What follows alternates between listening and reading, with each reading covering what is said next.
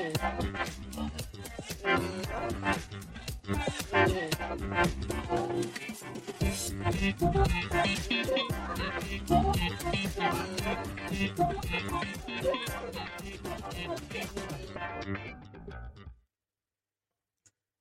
afternoon, everyone, and welcome to the second podcast from the Association of Assistance Professionals. Today we have a really special guest. I'm looking forward to our podcast, Mr. Abasse Asgaraly. And I'm going to ask him to pronounce his last name again later because he can say it much nicer than I can. Um, Abasse is an amazing person. Um, over and over again, I've looked at his LinkedIn profile, his resume, and he has done some amazing things in his career. Um, today, we've got Abasse here to talk a little bit about the company he's working for as a consultant. The company is called Sitata. They're based in Canada. And we're going to go right straight to Abasse and have him tell us a little bit about Sitata and basically what type of company is Sitata and what his opinion is as to why Sitata is a unique product. Thank you for being here, boss. Thank you, Jennifer. Thank you very much for inviting me. Uh, I would like to first say good morning, good afternoon, or good evening to our guests.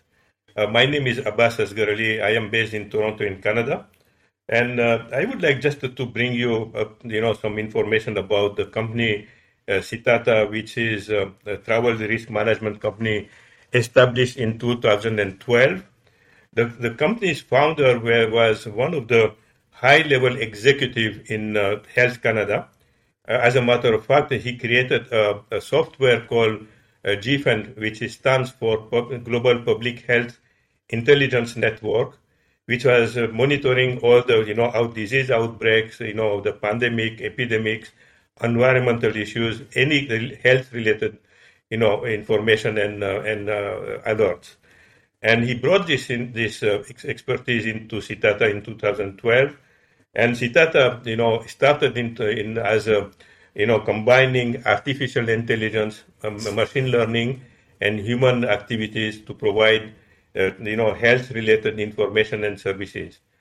At the beginning, the, the focus of Sitata, was really on corporate business in providing information uh, to co- corporations uh, to fulfill their duty of care uh, obligations. So, you know, any kind of uh, health-related uh, risk about epidemic, pandemic, outbreak of disease, you know, like Ebola, like dengue fever, you know, and um, as a matter of fact, you know, this um, this combination of technology and human uh, you know resources have been amazingly very interesting for for Sitata because in uh, in December 2019, excuse me, we were the first one to to catch the first cases of, of uh, uh COVID, which was which was not known at that time as COVID, in uh, Wuhan.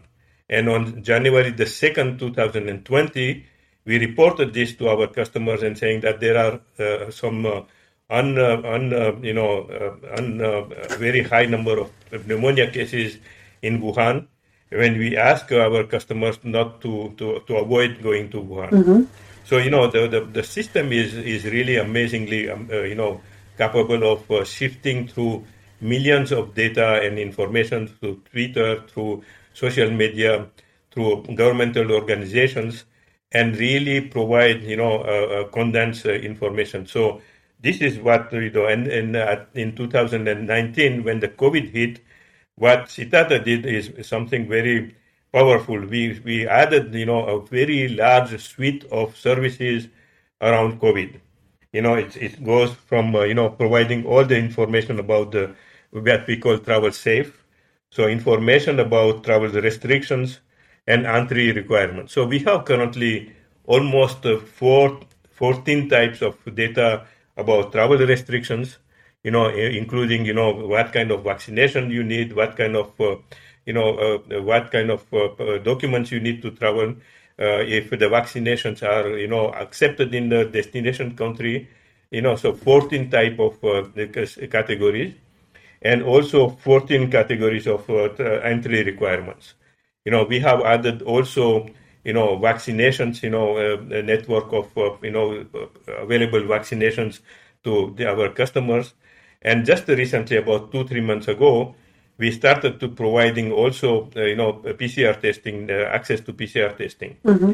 So, you know, our customers, we know that from the, uh, if you are, you know, in Germany or you are in uh, in France or in Canada, you know, it's, for me, it would be probably very easy to find a lab or a clinic to get my test done. But when I am in a foreign country, when I need to come back and a PCR test is required or antigen is required, you know, it will be a challenge for me to find uh, the appropriate lab and get an appointment. So we provide end-to-end services to our customers. So this is what Visitata does. You know, and um, what what makes us very unique, uh, Jennifer, is really this combination of uh, uh artificial intelligence, machine learning with, with human intervention.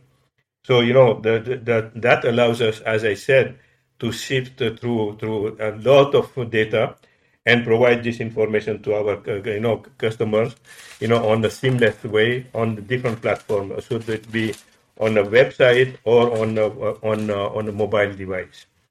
You know so what we do is we have a, team of now 22 analysts and also a team of about six uh, you know uh, uh, writing specialists who who shift will get all the information. They go through the, the, the this information and they validate first between you know fake news or something very very important. And what makes us very also very unique, we are quite you know uh, up to date in terms of providing time sensitive information as quickly as possible to our our customers. You know, and we provide this information in 15 languages. Uh, you know, English being the, the, the language of uh, you know base base language, and we have 14 other languages, mainly European languages, except Arabic, which is a non-European language, which is all machine translated by Google or DeepL, and which is really very well received by our customers. So we have won some of the major, you know, customers like you know Qatar Airways, Etihad, Thomas Cook in in the UK, you know the TUI Group in uh, in Europe, you know. So we we are an Allianz global partner in in Germany and now in in Europe. So very very powerful you know uh, set of services we offer to our customers so and what makes us also very unique is you know on a single platform we have added a chat based assistance access to emergency assistance services so you know we we know that you know when you are in a in a in a emergency situation it's very difficult to find you know your, your policy number and find how to call and through our mobile platform, you know, you can just uh, push a button, you are connected to our emergency call center, you know, through a chat. And uh, just recently, about a few weeks ago, we provided the first uh, only chat-based assistance in Indonesia. That was someone who had a, a motorbike accident, and he asked us to provide access to a doctor or a clinic. We did everything on the chat in a very smooth and very effective way. So that that chat-based assistance becomes one of the features of uh, you know differentiator for Sitata. We have added also telemedicine. We have a network of doctors and clinics around the world who can give you know telemedicine consults to our uh, customers. And we are we are adding now currently a, a, portion of travel insurance also. So what we we do is make uh, you know a very smooth you know customer journey from end to end getting the alerts when the, the customer needs to travel to know exactly what kind of uh, you know threats or situation they are going to have providing those alerts while they are traveling and, and inform them completely about any potential risks or threats you know and uh, also uh, give them access to chat based uh, emergency assistance services telemedicine and also uh, insurance coverage to provide them the full end to end solutions you know, we are also developing currently a blockchain-based, you know, solutions for managing, you know, verifying cost containment and and verifying the payment process. So that is coming in in our platform very soon also. Mm. So you know what, what, again I would say what makes us very different is one single platform, seamless you know uh, services from end to end. You know, and uh, you don't need to go to another platform to buy your travel insurance or to get uh, um, emergency access to emergency assistance services. Okay, that just thank you very much. It's it's really great, informative stuff. I just have one quick question about Sitata before we move on uh, to learn a little bit more about you yourself. Have have you guys has Sitata noticed an increase in uh, customer inquiries since COVID? Absolutely, yes. Okay. Uh, you know, there is a now a greater, much greater awareness about the risk. You know, because people now know that if they want to travel, they need to follow some travel restrictions. You know, like wearing mask, getting the vaccination, getting the PCR test. So, you know, and there is a real, you know, awareness about getting also travel insurance. So, you know, we get a lot of requests about saying, you know, about uh, those kind of uh, information, and that that is also very rewarding because I really believe that you know within the next few few months or few years, you know, the travel insurance combined with assistance services will become a part of uh, you know must uh, must have when you travel anywhere around the world, in, including within your own country. Okay, thank you. So I mentioned earlier um, that you have an extremely impressive resume. You studied in France. You worked for some of the biggest names in the assistance and travel industry. Uh, for example, Managing Director, Europ Assistance Japan, uh, President International SOS, um, and you worked for Zurich for 17 years and 14 months. So you have an, again, an impressive background, what you bring to the table here today. With all of your experience, so think, huh? uh, I'm sorry, just, yeah. just really quick. With all of your experience and everything you've seen and done over the last 30 years, let's say, what is your most cherished business memory that you can think of that you could share with us today? Thank you, Jennifer, for, for those compliments. You know, and I, I think what makes me very unique, as you said, is my global experience. You know, uh, I was born in Madagascar. You know, I finished my master degree in uh, economics at the Sorbonne University in Paris. Then I started my career with one of the you know founders of Assistance Services, Europ Assistance, which is a subsidiary of Generali. And with Europ Assistance, I learned you know what is the concept of assistance. You know, uh, Pierre Desnos, who was the, the, the founder of Europe Assist, you know, said one thing in in the policy you know wording of assistance contract: we will help you no matter what. And I can tell you, Jennifer, at that time, you know, the lawyers, corporate lawyers, were just uh, pulling their hair because that was opening the you know the, the, to anything you know. And we you know the Europe assistant said this is the way assistance should be perceived you know and I will later elaborate a little bit on on the following. But uh, so Europ Assistance was really my my first uh, experience in learning and I, I have initiated some very important you know work with them. You know for example I was the first one to uh, create the global market marketing campaigns with banks, you know, which uh, allow Europ Assistance to really to penetrate very strongly in the European markets. My the second, I would say, the most rewarding experience was Japan. You know, in uh, in uh, when I was uh, I was asked by Generali to go to Japan if I would be interested to, to work in Japan, and I was I was thrilled to go there. Um, but but you know one of the challenges I faced I I didn't speak one single word of Japanese so you know and I lived in Japan for eight years. I, I created an assistance company travel insurance company. We are very successfully my 99% of my customers were some of the largest Japanese insurance companies like Tokio Marine like Nippon Life like uh, uh, you know credit card companies. The, even the government of Japan like the Ministry of Foreign Affairs were my customers and you know and uh, the challenges was you know when i started the, the business in japan the concept of emergency assistance was unknown. So the, there were two challenges. How to explain to you know uh, the customers that this is the new concept you are bringing to the market. You know and i had an idea to uh, just to say it's a moshi moshi uh, call the moshi moshi is the way to greet in japanese to say hello in on the phone. So it was really setting the stage to the customer that the, the services will be in Japanese. And then we started to build on that. And we, I was very successful because when I left Japan, you know, I was ab- ab- absolutely capturing about 85% of the market share of the travel insurance and travel assistance services in Japan. and uh, it was a, you know a wonderful experience in terms of my you know uh, management experience. You know what is customer focused services, what means quality of services, you know, and how you address the needs of customers, which were really forming me in terms of uh, my next steps.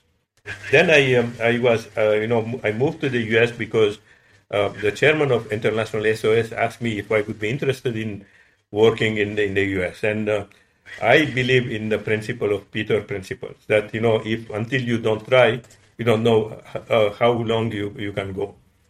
And uh, one of the things was attracting me, I had a great experience in Europe, in Asia, but absolutely no exposure in in uh, in North America. So I, I joined, uh, you know, International SOS in Philadelphia as a group president, you know, and uh, that was also a wonderful experience in learning the corporate market because SOS was and it still is most probably very strong in the corporate market, and uh, the, the needs, the, the the services are very different from the leisure traveler. So that was a very forming, you know, school for me, and a wonderful experience. And uh, and uh, while I was working with SOS, Bell Canada contacted me from uh, from Montreal and asked me if I would be interested in working with Bell uh, and develop the first telemedicine network. You know, mm-hmm. so uh, I, I I was once again you know challenged by trying to do something which I didn't know how to do.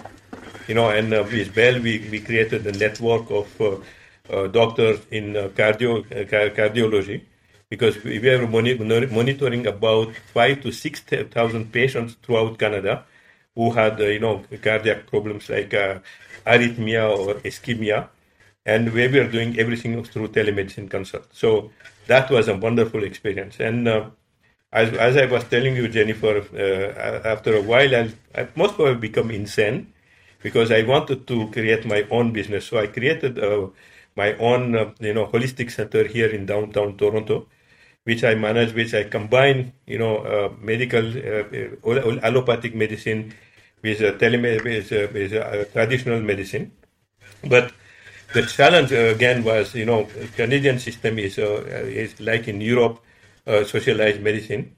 So people were not ready to pay, you know, the doctor consult for a natur- naturopathic doctor or allopathic doctor. So yeah, after a few years, I closed the business and joined Zurich Insurance in uh, in uh, Canada. And I work, as you said, for about 17 years.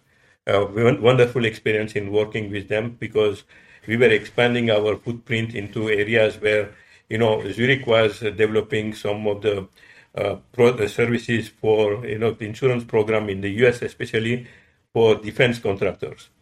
So those are the, the companies going in a war zone like Iraq, Afghanistan, Sudan, you know, and uh, we, we were providing the assistance services. So another, you know, wonderful experience of creating network of uh, specialized, you know, service provider in those, uh, you know, war, war zone. So this in a nutshell whom I am, and then now I'm working with Sitata. We are developing these uh, fantastic products and quite successfully in, in the marketplace. Now, remarkable, honestly. just out of curiosity, is Bell still um, in the telemedicine industry? No, because what happened is um, the Bell, uh, you know, at, at, a certain point after a few years, the top management decided that it is not their core business. You know, it, uh, the, the core business is in the in the telecom, mm-hmm. you know, and uh, telemedicine was not uh, the core business, so they decided to close the business. Okay, good. I was just interested in that. If they, it's been a while um, since since that. When was it? Ninety seven to two thousand. So I was just curious if they were still involved in telemedicine. Um, good. No, not okay. no longer. No longer. All right, let's stay there with your career a little bit. Um, and if you go back and think about your career, which you just told us quite a bit about, and you had to, or you could make a decision and change it to change the course of your resume, your time spent within the working world, what would it be? If there was one thing you would change and say, I should have made a different decision, what decision would that have been? Oh gosh, that's a tough one. Uh, let me let me address this question maybe differently, you know, because you know I, I said that previously that you know the assistance concept is really opening doors to, you know, as Pierre Desnos, the founder of Europ Assistance said, you know, we will help you no matter what. You know, and uh, now the combination of insurance, which brings, you know, the, the, the you know, the, the them, uh, you know, framework of uh, policy terms and conditions, coverages, limits, exclusions. You know, sometimes, you know, when I look back and look at my customers, you know, it's it's really if I can change, if I can better inform and educate our customers, tell them, you know, that what kind of you know policy, travel insurance policy or travel assistance policy they need to buy. You know, uh, it makes me, uh, you know, very upset when I see some of the policies, you know, just covering about fifty thousand dollars, for example, for out of the country medical and evac and repat. We, we all know that you know with fifty thousand dollars you will not even be able to, to stay three days in an ICU in the US, for example. And the same applies now in terms of cost, uh, you know, in Europe or even in Asia now. So, you know, if I can, I can better educate and I can better inform uh, the end users that, you know, especially now with COVID, you know, and the awareness about, you know, the, the necessity of having a good, you know, for example, a trip cancellation or, uh, you know, COVID related coverage those are the things. If I can do, I would really do it. But uh, it uh, it looks like it's beyond my control. Okay. Well, thank you. That was very very interesting. So let's move on. Um, a hot topic these days: sustainability and global health. They're both really popular. Um, they're buzzwords. They're important though, and nonetheless, what I would like to know from you is how do you think the just the the travel industry can justify promoting travel in times like this, where sustainability, global health, um, global warming, these are all topics, and of course we know, um, without being in the travel industry, that travel affects global health. How can you justify working in the travel industry during times like this? What is what do you do to help things? Is there anything the travel industry, in your opinion, could do to support these types of causes, sustainability and global health? And last question, and I'll come back to them if, if I need to.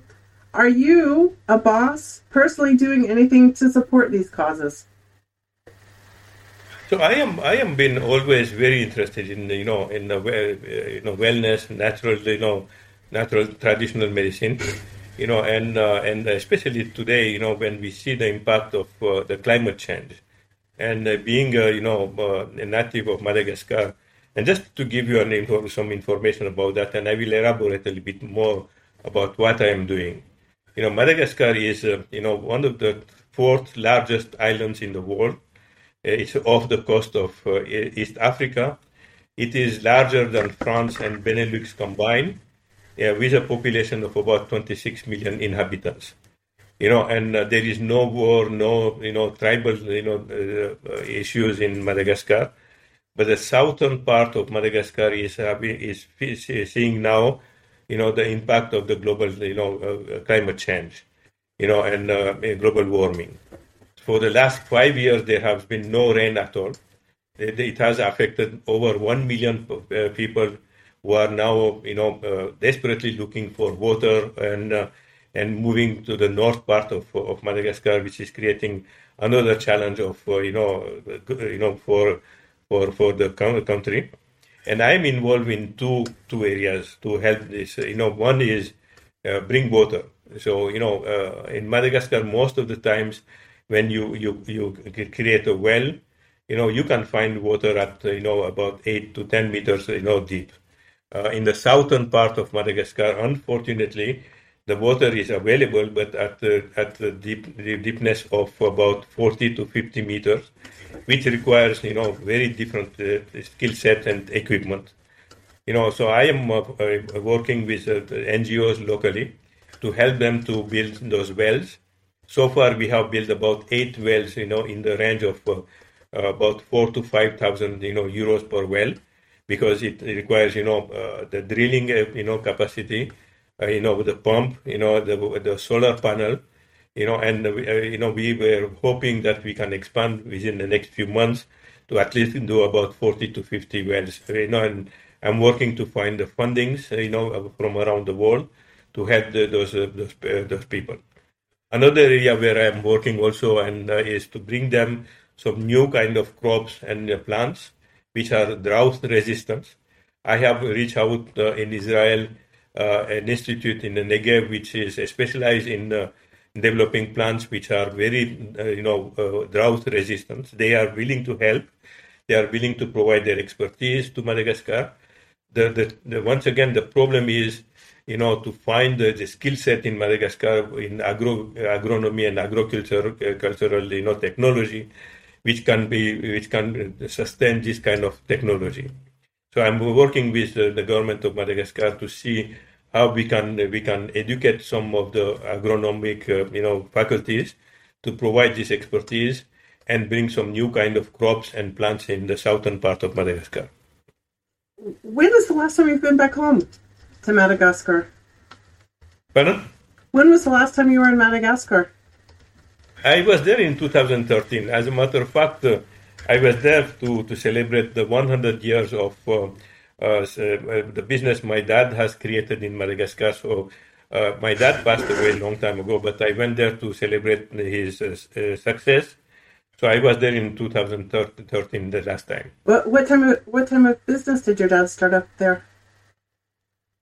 Pardon? What type of business did your dad start in Madagascar?